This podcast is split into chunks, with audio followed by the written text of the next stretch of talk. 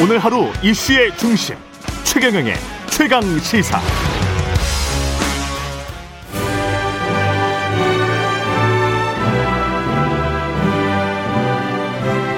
네, 전국의 가장 뜨거운 현안을 여야 의원 두 분과 이야기 나눠보는 최고의 정치. 오늘도 여야 의원 두 분 나오셨습니다. 더불어민주당 진성준 의원님 나오셨습니다. 안녕하십니까? 네, 안녕하세요. 예, 국민의힘 성일종 의원님 나오셨습니다. 안녕하십니까? 네, 안녕하십니까. 성일종 의원입니다. 예, 최경령의 최강시사 유튜브에 검색하시면 실시간 방송 보실 수 있고요. 스마트폰 콩으로 보내시면 무료입니다. 문자 차변은 짧은 문자 50원, 기본자 100원이 드는 샵 9730 무료인 콩 어플 또는 유튜브에 의견 보내주시기 바랍니다. 50.29% 최종 득표율 그래서 이재명 경기도지사가 민주당의 20대 대통령 후보로 확정이 됐는데 아 논란이 다시 이제 터져 나오고 있습니다. 이게 유효표 무효표 논란 때문에 그런 건데요. 정세균 김두관 후보가 사퇴함으로 해서 이거를 무효표로 처리했기 때문에 50.29%가 나왔다. 이게 이낙연 후보 캠프의 주장이고 그렇지 않았으면 49%가 나왔을 것이다. 그러면 이제 결선에 가야 되는 건데 이걸 이 제기서를 오늘 제출하겠다. 네. 이게 어제 성명서의 내용이었고요. 그렇습니다.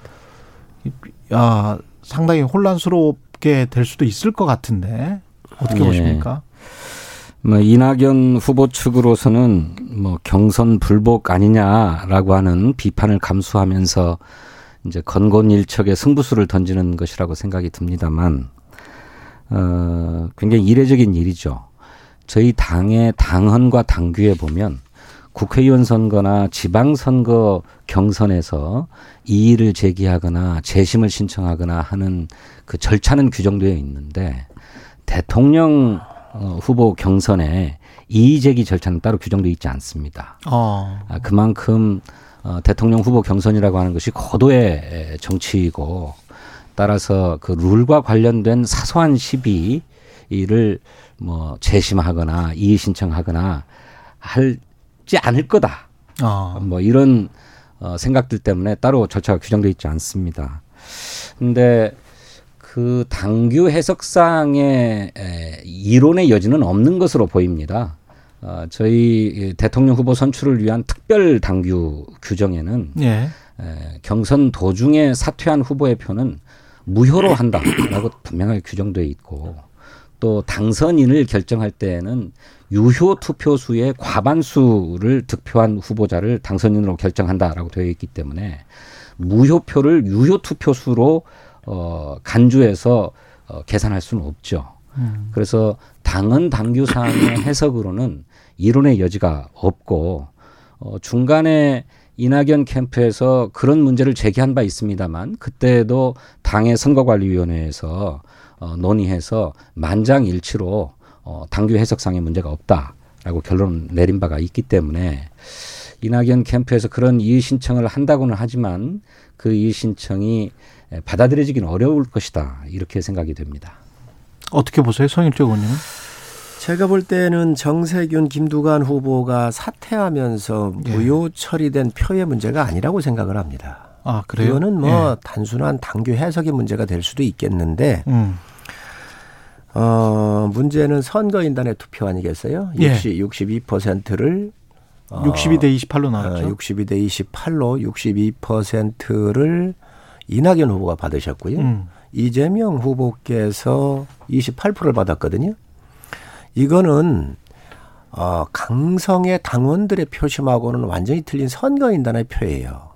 그렇기 때문에 이 표의 의미가 이 표가 가다가 보니까 지금 20, 50.29에 걸린 거 아니겠습니까? 여기서 1,515만 표가 나오다가 보니까 그래서 이 표에 대한 의미가 더더욱 중요하다. 이 표가 오다가 보니 정말 어 정말 이 저 민주당의 정치가 엣지의 정치 벼랑 끝에 서 있는 거 이런 또 꼬- 여기에 몰려 있는데 저는 좀 해석을 좀, 음, 좀 틀리게 해보고 싶습니다. 또 어떤 의미로 해석을 하고 싶으냐면 왜 광주에서 표를 122표 차로 이낙연 후보가 이기셨는데 음. 근거지이고 고향이기 때문에 이유도 있어요. 그러나 광주라고 하는 것은 우리가 특별한 곳이에요. 잘 봐야 돼요. 우리 DJ 그 대통령께서 김대중 대통령께서 민주주의에 대한 가치와 신념을 가지고 그 정치 여정을 살아오시면서 민주화에 기여했었다라고는 자부심과 그리고 노무현 대통령의 특권과 반칙을 없애겠다라고는 공정에 대한 가치를 그 광주에서 만들었다라고는 자부심이 굉장한 거거든요. 그렇기 때문에 이 대장동을 비롯해서 여러 가지 문제점에 대해서 광주가 주었었던 그 표심의 사인을 민주당 지도부와 많은 분들이 읽지를 못했다. 그게 저는 경기도는 이재명 지사의 홈그라운드잖아요. 그렇기 때문에 어쩔 수 없는데 이게 서울에 올라와서는 선거인단들이 62%로 지금 대장동 게이트에 대한 준엄한 국민의 메시지를 여기에 담은 거예요. 그러다가 보니 이게 50.29라고 하는 아슬아슬한 경계점이 몰렸고 음. 또 이에 대해서 결선을 가야 된다라고는 이의 신청을 하는 건데 저는 광주의 사인을 읽지 못한 민주당 그리고 이것은 민주당이 민주당 지금 전체가 집단지성이 작동이 안 되고 있다. 그렇기 때문에 이 부패 이미지를 뒤집어 썼다 민주당이 그래서 부패 정당으로 지금 몰려 있는 상황이거든요. 대장동 자체가 굉장히 큰 사건입니다. 이거를 그렇죠. 너무 경솔하게 네. 보고 있는 거 아닌가 그런 생각을 해봅니다. 성 의원님께서 우리 민주당의 정신을 말씀해 주셔서 감사한데 에, 저희들 경선은 지역 순회 경선뿐만 아니라 일반 국민과 일반 당원들이 선거인단에 신청해서 선거인단을 구성한 이른바 슈퍼위크가 세 번 있었습니다. 어, 어제 결과는 슈퍼위크 3차 결과였고요. 1차, 2차 슈퍼위크가 있었는데 1차 아, 슈퍼위크에서는 어, 이재명 후보가 51%를 득표했고요. 2차 슈퍼위크에서는 58%를 득표했습니다. 음. 이게 말씀하신 어, 광주 호남 경선 이후에 직후에 있었던 일이거든요. 그러니까 어, 광주에서 나타난 사인을 민주당 지도부가 읽지 못했다라고 말씀하시는 것은 과도한 말씀이시고요. 일반 국민이 참여하는 1, 2 차 슈퍼위크에서는 모두 다 이재명 후보가 과반을 득표했는데 마지막 3차에서 뜻밖에도 큰 격차로 뒤집어지는 결과가 나와서 이걸 모두가 어떻게 해석해야 될 것이냐라고 하는 숙제를 제기한 게 맞습니다. 어, 저는 어 3차 슈퍼위크가 치러지는 첫날에 에, 유동규 그 저 성남 도시개발공사 아, 사장 직무대리가 구속된 것이 큰 영향을 끼쳤을 것이라고 생각됩니다. 예. 아 이재명 후보에게 뭐 비리가 있는 게 아니냐라는 네. 인식을 줄 수 있었다고는 생각을 해요. 그런데 그것만으로 다 설명할 수 없는 게 똑같은 상황에서 저희 당의 권리 당원과 아, 또 대의원들은 기존에 보였던 투표율과 똑같은 투표와 어, 득표를 보였거든요. 서울 지역 말씀하시는 거죠? 네, 네, 서울 지역. 그래서 어 반드시 그냥 뭐 대장동 사건의 영향이다라고만 단순하게 볼 수가 없고 다만 어, 이 3차 스프이크의 결과로 볼 때에는 당 내에 이른바 이재명 후보를 지지하는 세력들에 대해서 어, 아, 이낙연 후보를 지지하는 세력들에 대해서 이재명 후보가 이를 어떻게 품을 것인가라고 하는 숙제를 아주 통렬하게 제기한 것이다 이렇게 음. 생각이 듭니다. 실제로 어, 경선 막바지에 어쩌면 결선 투표가 있는 것이 당에 도움이 되는 게 아니냐라고 하는 인식들도 있었던 게 사실이에요. 네. 그래서 어, 1, 2위 간의 격차를 너무 벌리지 않고 어, 근소하게 만들어서 뭔가 당내의 통합과 시너지를 도모해라라고 하는 이른바 국민의 아주 절묘한 선택이 아닌가 저희들은 그렇게 생각합니다. 근데 절묘하게 선택을 해 주셨으면 49.99% 정도로 선택을 해 주셨으면 좋은데 0.29% 정도 높아 가지고 결선 투표를 당원 단계에 따르면 못 하게 됐단 말이죠. 네. 이게 그 결국은 경선 불복 내지 내분으로 갈 수도 있는 상황인 것 같아서 그런 측면에서는 좀 우려되는 측면이 있지 않습니까? 저희들이 잘 수습해 내야죠. 예. 어, 아까 말씀드렸던 것처럼 어, 당 지도부가 당원 당규에 대해서 원칙을 갖고 명확하게 해석을 할 것이고요. 음.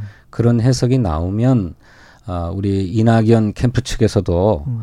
어, 당을 위해서 또 대의를 위해서 어, 수용해야 되지 않을까 그렇게 생각합니다. 예, 음. 다만 결과가 어떻게 나올지 모르지만 예. 어, 결과가 설사 어, 이재명 후보가 뜻한 바대로 나오지 않는다 하더라도 이재명 후보가 당이 그런 결론을 내리면 또 그것 역시나 아, 당과 대의를 위해서 수용해야 된다고 생각합니다. 그 결선 투표를 하라고 하면 그것도 수용하겠다. 어, 당, 그, 당 지도부가 그런 결론을 내리면 수용할 수 있어야 된다고 생각하는데 이제 제가 관측하기에는 음. 그런 결론이 나오기는 어렵다라고 하는 것이죠. 민주당 내에 우리 진 의원님이 가장 전략적으로 뛰어나시거든요. 제가 볼 때.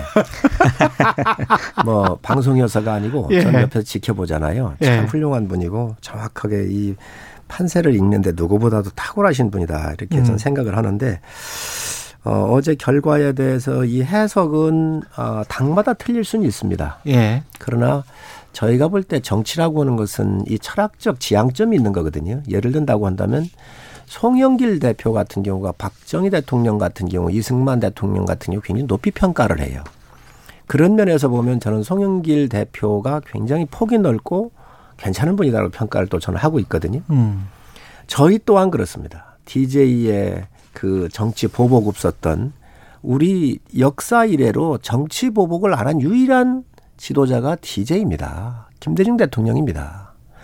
그리고 정말로 소수의 1%의 가능성을 가지고 지역 장벽을 허물겠다 그러면서 홀몸으로 뛰어들어 가지고 평생을 싸워오면서 특권과 반칙으로부터 싸웠고 그로부터 그 노무현의 진취적인 그러한 정신이야말로 민주당이 오늘날까지 유지하고 있는 가장 중요한 가치예요. 저희 같은 경우는 이 배고픔을 면했거나 또 이 역사에 대한민국을 부강하게 만들었었던 그 자부심이 있는 거고요. 두 당이 각각. 그런데 이, 이 정신에 과연 부합하는 후보인가 이재명 후보가 저는 그렇지 못하다고 생각을 해요. 왜 그러냐면 이재명 후보는 너무도 문제가 많습니다. 이 대장동이 가장 큰 문제가 됐지만 앞 이거보다 그 전에 있었던 여러 전과 문제, 쌍욕에 대한 문제, 또 이 여배우에 대한 문제, 전과에 대한 음주운전과 검사 사칭에 대한 문제 이런 것들이 있음에도 불구하고 성남에서의 이 실적을 굉장히 포장이 잘해가지고 이 부분에 대해서 일은 잘한다 이런 평가를 받았단 말이죠. 계곡 정비라든가 이런 것들 때문에 그런데 그런 것들이 이게 이제 이게 드러나면서부터 오는 이 후폭풍의 효과가 여기 오는데 이 부분 이 부분에 대해서는 철학적 기반을 가지고 소구한 게 아니에요. 예를 든다면 노무현이나 김대중 대통령처럼 이 철학적 가치를 소구한 게 아니고 실적을 가지고 소구를 했는데 그러다가 보니 흠결이 있더라도 그냥 넘어가자 그랬지만 대장동이라고 하는 게 나오면서 너무 큰 거예요. 그래서 그거에 대한 평가가 선거인단으로 비교적 강성 지지층보다는 국민의 여론의 수렴도가 좀 높은 선거 저 선거인단 표에서 표심이 이게 표출된 거기 때문에 이런 부분은 상당히 심각하게 볼 필요가 있다라고 생각을 합니다. 앞으로 한 달쯤 후에 우리 국민의힘의 대통령 후보가 선출될 텐데 그 국민의힘의 대통령 후보는 과연 그런 도덕적인 흠결이 전혀 없이 국민의힘의 정신과 철학을 잘 상징하는 그런 후보가 뽑힐지 한번 지켜보겠습니다. 지금 관련해서 국민의힘 이야기를 좀 하죠. 지금 2차 예비 경선에서 윤석열, 홍준표, 유승민, 원희룡 후보 4명으로 압축됐는데 누가 1위냐를 넣고 여러 버전의 이른바 찌라시들이 돌았는데 예, 김경진 전 의원이 윤석열 후보 측입니다. 언론 인터뷰에서 우리가 4%포인트 앞섰다. 이렇게 말을 해버렸어요. 그래서 이제 홍준표 후보와 또, 어, 언쟁이 있었습니다. 관련해서 이 상황이, 보, 저, 여러 버전을 다 보셨습니까? 일단 성일적 의원님은? 아시, 아시잖아요. 확실한 결과는. 저는 뭐 잘 알고 있잖아요. 아. 선관위원이니까. 거기 들어가셔서. 예. 그런데 1차 때도 똑같이 나왔습니다. 예. 이 1차 때도 어 하여튼 뭐 여러 찌라시가 돌면서 자기들이 1등 했다고 늘 이런 이야기 했었고요. 그렇죠. 2차에도 똑같습니다. 그래서 정말 예. 흥행에는 성공하고 있구나. 흥행에는 성공하고 있구나. 그래서 예. 이 수치들이 다 틀립니다. 수치들이 다 틀리다. 예, 그렇습니다. 그 김경진 의원께서 말씀하신 수치도 틀리고요. 예. 다 틀립니다. 틀리고 음. 정말로 그 그래서 일부러 우리가 발표할 수가 없는 부분들이에요. 그래서 어 정말 이 결과에 대해서 궁금해 하시고 서로들 양 진영이 그래 언론들이 이제 저한테 많이 연락이 왔어요. 예. 총장님한테도 가고 아마 다른 분한테도 갔었을 텐데 어느 후보 진영에서 계속해서 자기들이 이겼다고 얘기를 한다. 또 다른 진영 또 그렇다고 그런다. 그럼 어떤 게 맞냐 그러길래 제가 그랬어요. 맞다고 하는 쪽 맞다고 다 인정하시라. 음. 1차 때도 그랬습니다. 그러니까 A 진영이 맞다고 그러면 그거 맞는 것 같고 B 진영이 맞다고 하면 맞는 것 같다. 그게 우리가 발표하지 않는 이유 중에 하나인데 아마 지금 나온 것들은 예. 큰 의미가 없고요. 예. 어, 아마 그냥 다 아, 유추하고 만들어서 한 거다 이렇게 보시면 될 것 같습니다. 글쎄, 저 어느 당이나 이렇게 그 투표 결과를 공개하지 않는 예비 경선들이 네. 치러지고 나면 이제 투표 결과를 유리하게 만들어서 어, 경선에 영향을 미치기 위해서 그렇게 좀 부풀리기도 하고 가공의 투표 결과를 만들어서 막 돌리기도 하고 하는데 저희 당은 그거는 없어진 것 같습니다. 저희들이 초기에 에, 컷오프를 할 때에는 그런 일들이 저희 당에도 많았어요. 근데 그것이 결과적으로 어, 사실과 부합하지 않고 또 곧바로 순회 경선, 본 경선이 실시되면서 그때 그때 저희들은 저 투표 결과를 공개하지 않습니까? 거기서 입증되기 때문에 어, 초기에는 좀 있었다가 이제 없어졌어요. 그런데 국민의힘의 경선 방식을 보면 어, 순회 경선을 하면서도 그 순회 투표를 실시하는 것은 아니고 토론을 쭉 진행하고 맨 마지막에 한꺼번에 투표를 하기 때문에 이제 서로 기선을 잡으려고 음. 어 컷오프 결과를 막 자기에게 유리하게 막 만들어내고 가공하고 그러는 것 같더라고요. 그 저도 뭐 이른바 정치권 찌라시에서 윤석열 후보가 4% 이겼다는 그 통계를 제가 봤어요. 근데 거기에는 뭐 당원 투표 결과가 어떻고 음. 여론조사 결과가 그렇죠. 어떻고가 막 세부적으로 다 나와 있더라고요. 그렇죠. 근데 그게 이번 2차 컷오프는 당원 투표 30% 여론조사 70%를 70%. 반영하도록 돼 있지 않습니까? 네. 그 반영률에 따라서 계산을 해보니까 4%가 아니라 더 벌어지더라고. 맞아요, 맞습니다. 네. 그 그러니까 숫자 숫자 잘못됐어요. 네, 잘못된 네. 계산인 거죠. 네. 네. 근데 미, 민주당 민주당 경선 방식하고 저게 좀 틀리잖아요. 이제 민주당 방식은 순회 지역별로 예선을 치를 때 발표를 못 하고 또 순회 경선을 하면서 그때 그때 그 결선이니까 이렇게 네. 하는데 네. 저희는 한 번에 음. 1, 2차 컷오프를 하고 전체를 묶어서 저희는 또 한 번에 합니다. 한 번에 투표를. 예. 네. 그렇게 하는데 그 1, 2차 할 때는 공직선거법상 이거를 발표를 못 하게 돼 있습니다.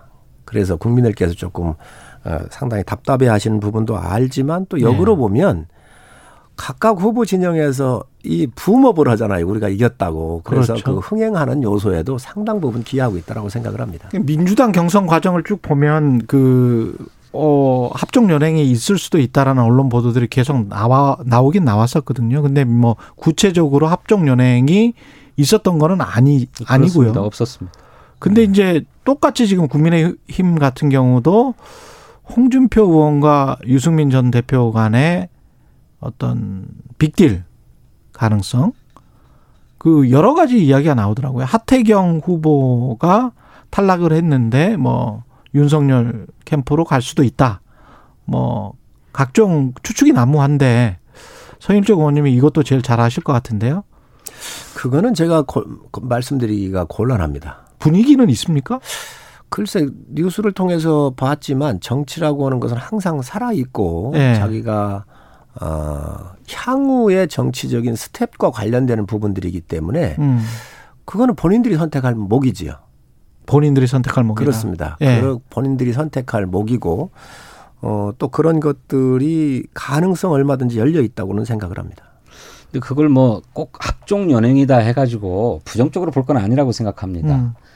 어, 예비 경선 결과 본인이 본 경선에 진출하지 못한 후보라면 어, 자기하고 가장 뜻이 비슷하고 또 당을 위해서 누가 바람직한가를 보고 지지를 선언하거나 음. 또는 그 캠프에 결합해서 어, 선거 참모로 열심히 뛴다거나 할 수 있는 일이라고 생각해요. 네.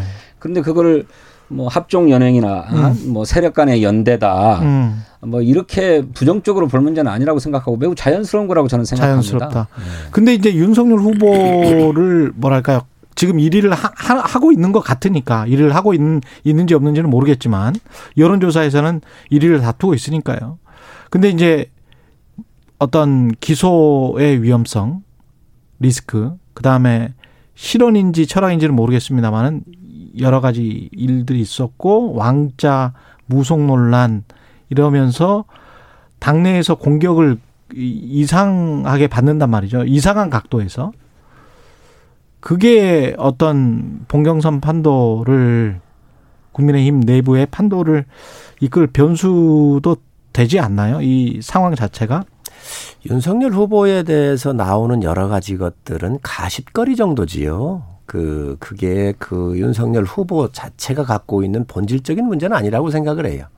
예를 들면 이재명 그 후보하고 어 윤석열 후보하고 음. 비교할 수는 없는데 예. 이재명 후보 같은 경우는 본인이 설계하고 예. 본인이 결제하고 본인이 총감독을 했던 성남시장으로서의 단군 일의 최대 역, 어, 환수 사업이었고 자랑하는 치적이 지금 이게 부패 사건으로 문제된 거 하고 윤석열 후보한테 나오는 무슨 왕자니 뭐 여러 가지 이런 이런 문제들하고는 근본적으로 틀리지요. 그래서 그 판단은 좀 그 같이 하는 것은 좀 제가 앞에 있다는 기소의 위험성을 말씀드린 거는 사실 이제 고발 사주와 관련된 건데 네, 고발 네. 사주라고 하는 것도 네. 저는 그렇게 생각을 합니다. 지금 현재 고발 사주가 아니라 이게 공작 사주 아닌가요? 오히려 공작적 냄새가 나지 않나요? 그래서 아. 조성은 씨가 예를 든다고 한다면 두 가지만 말씀드리면 조성은 씨가 박지원 국정원장 만난 횟수하고 다음에 보니까 틀리잖아요. 그리고 원장과 본인이 원했던 날짜가 아니다 이렇게 얘기를 하면서 또 그 시점에 아주 집중되고 있다든지 그래서 이런 것들이 상당히 문제가 있다. 그래서 국민들이 좀 판단하시는 거 아닌가 하는 좀 생각이 들고요. 또 당시에 김웅 의원과 조성은 씨의 관계인데 김웅 의원은 정치권의 인사가 아니었습니다. 검사로 있다가 나와가지고 우리 당에서 처음으로 어 당협위원장 그렇습니다. 당협위원장을 주었고 처음 출마하는 사람이라서 조성은 씨는 다른 당에 딱 합당을 하면서 넘어온 사람이고요. 우리 당의 시스템을 이 사람들이 모릅니다. 우리 당의 시스템을 몰라요. 정치적인 시스템을 몰라요. 그런데 이 사람들이 왜 이런 고발장을 주고받는지는 저는 정확하게 그 누구를 막론하고 아주 공정하게 수사를 해서 정치적 편향성 없이 하면 이 문제는 다 밝혀질 거라고 생각을 합니다. 우리 저 저도 우리 성일종 의원님이 우리 국민의힘 내에서는 누구보다도 합리적이고 또 사실관계는 사실대로 인정해 주시는 분이라고 평가하고 있는데 너무 저 당적 입장에서 보시는 것 같습니다. 어, 윤석열 후보의 고발 사주 의혹 사건은 이미 사실관계가 상당히 많이 입증되었습니다. 검찰과 공수처의 수사 결과로 어, 손준성 보냄이라고 했던 그 손준성이 대검의 수사정보 기획관이라고 하는 사실이 이미 확인되었고요. 또 그 고발장을 실무적으로 작성한 손준성 휘하의 검사들의 컴퓨터를 압수수색해서 그것이 수사정보 정책관실에서 기획관실에서 작성됐다라고 하는 사실이 확인되었습니다. 그런데 아시는 것처럼 이것이 다른 사건이 아니라 아, 아 누굽니까? 우리 야당의 아니 여당의 여권의 정치인들을 고발하는 사건 아닙니까? 검찰이 선거 시기에 여권의 정치인들을 고발을 하도록 고발장을 작성한 일입니다. 정치 공작이고 선거에 개입한 것이에요. 그리고 그것을 누구를 위해서 그렇게 한 것입니까? 윤석열 전 검찰총장과 그 부인 그리고 그의 에, 신복이라고 하는 한동훈 검사를 위해서 그들의 명예가 훼손됐다고 그러면서 고발을 사주한 것 아닙니까? 이게 확정된 것이기 때문에 이 문제에 대해서 윤석열 후보의 책임을 피해갈 수 없다고 생각합니다.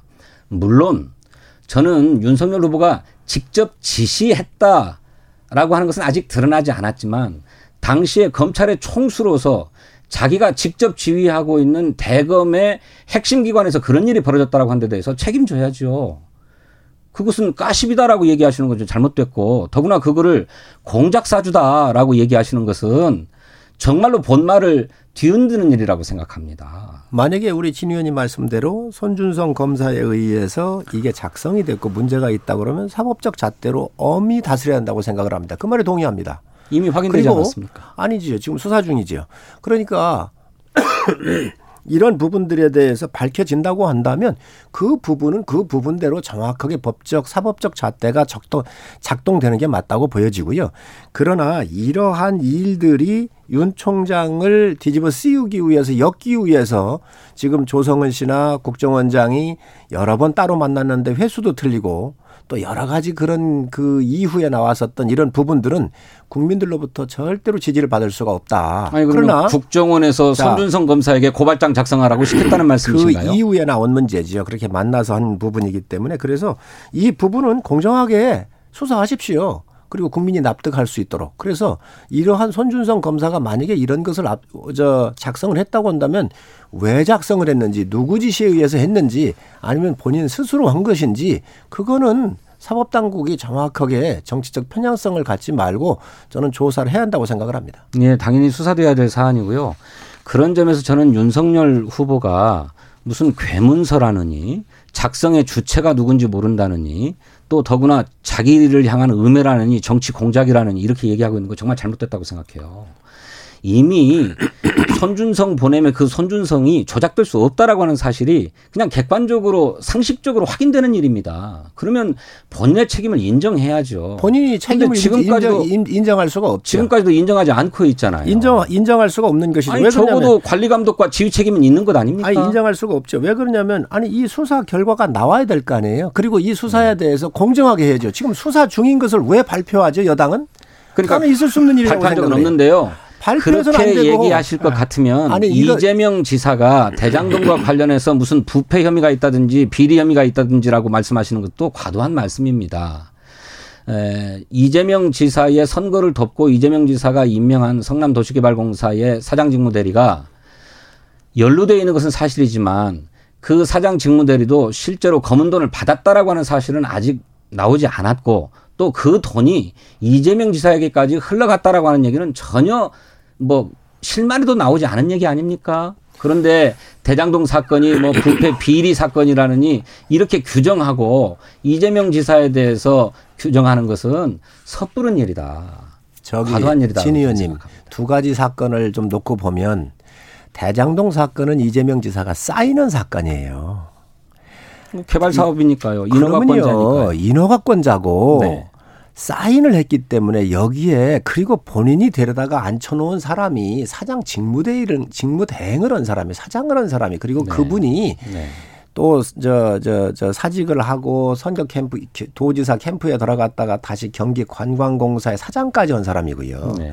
그래서 이거는 본인이 사인을 하고 또 본인이 총감독을 한 사람이에요. 그러니까 저도 그 점은 자, 인정해요. 그러나 예. 이 고발 사주 같은 경우 얘기를 하시는데 이거는 완전히 또 별개의 사건이 아 이거 할 때 누가 사인할 수 있습니까? 이거 왜 했는지 정말 진위가 맞는지는 저는 정확하게 수사를 하셔라. 그리고 그러니까 더욱 음험한 일이라는 국- 말씀이고. 어, 국민의 국민이 납득할 수 있을 만큼 결과를 내놓고 그거에 대한 책임을 그때 요구하시면 돼요. 예, 그래야지. 그러- 그래야 된다고 생각하고요. 예, 저도 동의합니다. 예, 동의하는데 예. 그러나 이게 아주 객관적으로 이루어져야 되고 정말로 국민이 납득할 수 있도록 아주 아, 예, 검찰이 물론입니다. bias 되지 않게 예, 수사하시라는. 말씀을 저도 그래야 드립니다. 된다고 예. 생각하고요. 그런 점에서 김웅 의원이나 한동훈 검사 당장 구속 수사돼야 된다고 저는 생각하고요. 어, 대장동 문제와 관련해서 저도 그 점을 인정합니다. 지금 한 20초밖에 안 남았습니다. 예. 막대한 이익이 민간에게 넘어갔는데 어떻게 이럴 수가 있는가? 이거 국민이 분노하는 지점이거든요. 그거는 법적인 제도가 불비하기 때문에 그런 측면이 있는 거고요. 다만 이 막대한 민간 개발 이익이 정말로 이재명 지사 측에 흘러갔느냐 하는 문제는 전혀 아직 실마리조차 나오지 않은 얘기다. 그렇기 때문에 특검을 하시라는 겁니다. 예단할 수 없는 그렇기 문제다라고 때문에 특검을 하자는 거예요. 아니, 그 지금 특검 받으시면 돼요. 있지 않습니까? 최고의 정치 검찰 인터뷰 수사하고 팀 있지 않습니까? 성일정 의원 더불어민주당 진선준 의원이었습니다. 고맙습니다. 감사합니다.